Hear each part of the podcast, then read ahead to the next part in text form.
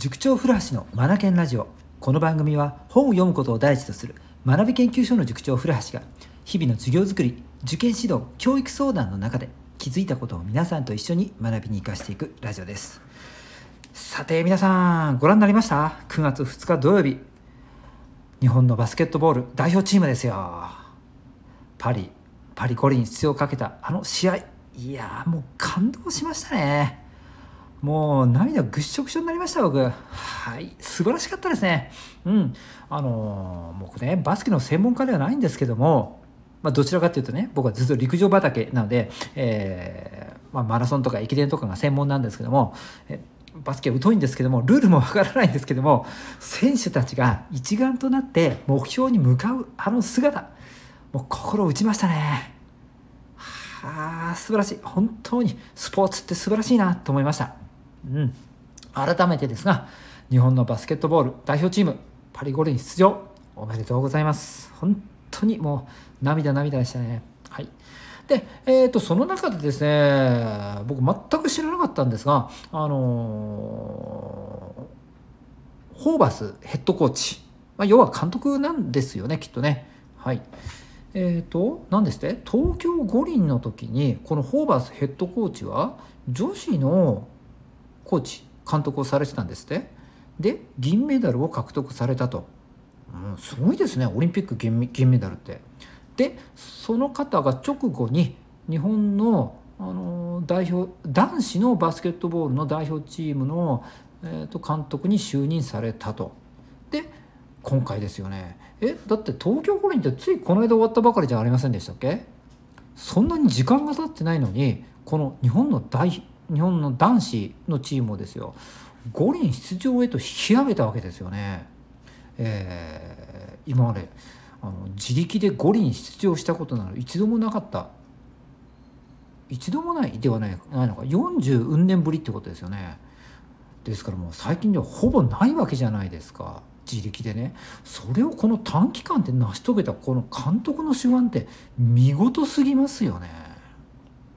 えこの方一体何者と思ってですねもういろいろ調べたんですよね。であの土曜日に試合を見ている時にもテレビ観戦ですよテレビ観戦してる時にも信じるっていうワードが本当多いんですよね。Believe, believe, believe いやなんかまるでシャワーのように選手たちに言い続けてるんですよね。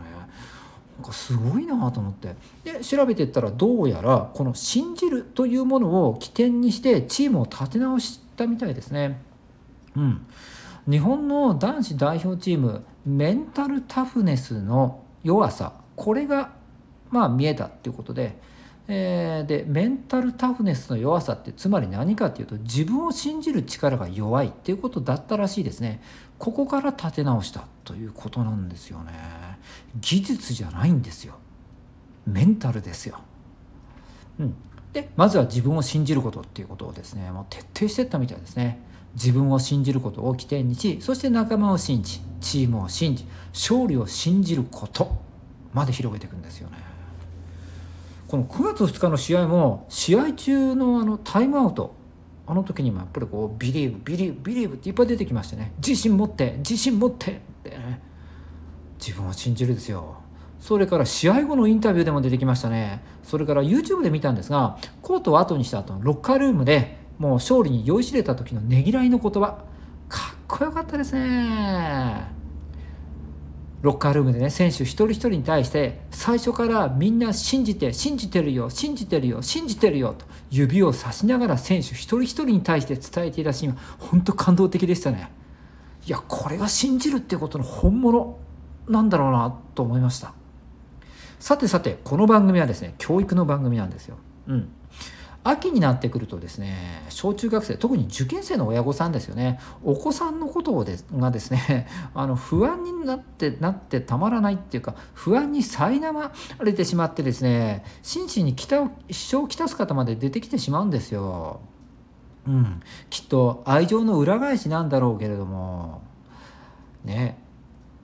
受験とか勉強ってこう成長していく目標に対してそこにねリーチしていくもしくは超えていくっていうことが課せられるわけなんで伸びなくちゃいけないんですよね。そんな時に親御さんが不安不安心配心配でいたらどうでしょうか？受験生お子さんは伸びる伸びやすいと言えるでしょうか？違いますよね、親としてはお子さんに大きく成長してほしい。そんな願いもあることでしょう。だったら信じてあげることじゃないんですか？でこういう話するとねえー、っと反論が返ってくるんですよね。朝自分で起きられない子どうやって信じろって言うんですか？いつまでもゲームしている子信じられますか？っていう、言葉が出てくるんですがいやいやいやいやそうじゃなくて理論理屈抜きにしてですね、えー、考える、えー、っていうことが信じる。ということなんじゃないんですか？真の信じるっていうことは理論理屈必要ないと思います。日本のバスケットボールチームのホーバスヘッドコーチのようにまずは深くお子さんのことをね信じてあげることこれじゃないんですか？うんこれこそがお子さんが親御さんから求めていることかもしれませんよね。うん、でこれが目標達成とか志望校合格とか、ね、勉強での成長こういったことにつながっていくんだと僕は指導歴20年を超えて、え、そう思いますね。まあ、今回のバスケットボールの試合を見てですね本当に思いました。はい、信じることこれですよ。はいもしねお子さんのことに対してちょっと不安を感じてるかなっていう方がいらっしゃったらですねまず YouTube でこのホーバスヘッドコーチのこのね「あの信じる」というエピソードをあの探し出してみてください。いろんなとこに今出てると思います。特にロッカールームでのねこのあのねぎらいの言葉素晴らしいですよ。本当にあここまで徹底しているとやっぱりチームって変わっていくんだとかチェンジしていくんだっていうのは本当分かります。うん、徹底していきましょう。お子さんを信じるっていうことさあ今日も最後までお聴きいただきありがとうございました Read more, learn more, change the group 素敵な一冊を